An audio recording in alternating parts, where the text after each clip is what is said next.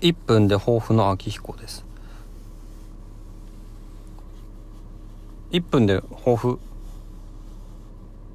1分で今後の抱負を話しますという説明文に変更。今まではその日のという説明その日の抱負にしてたんだけどもその日の分だけではなくて今後この人生、えー、においての抱負を話す。ことにしようと思う。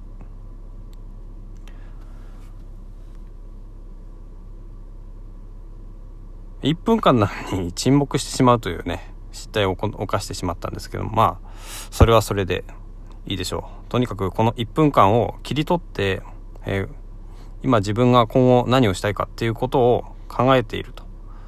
まあその状態を話す。今日の話は以上です。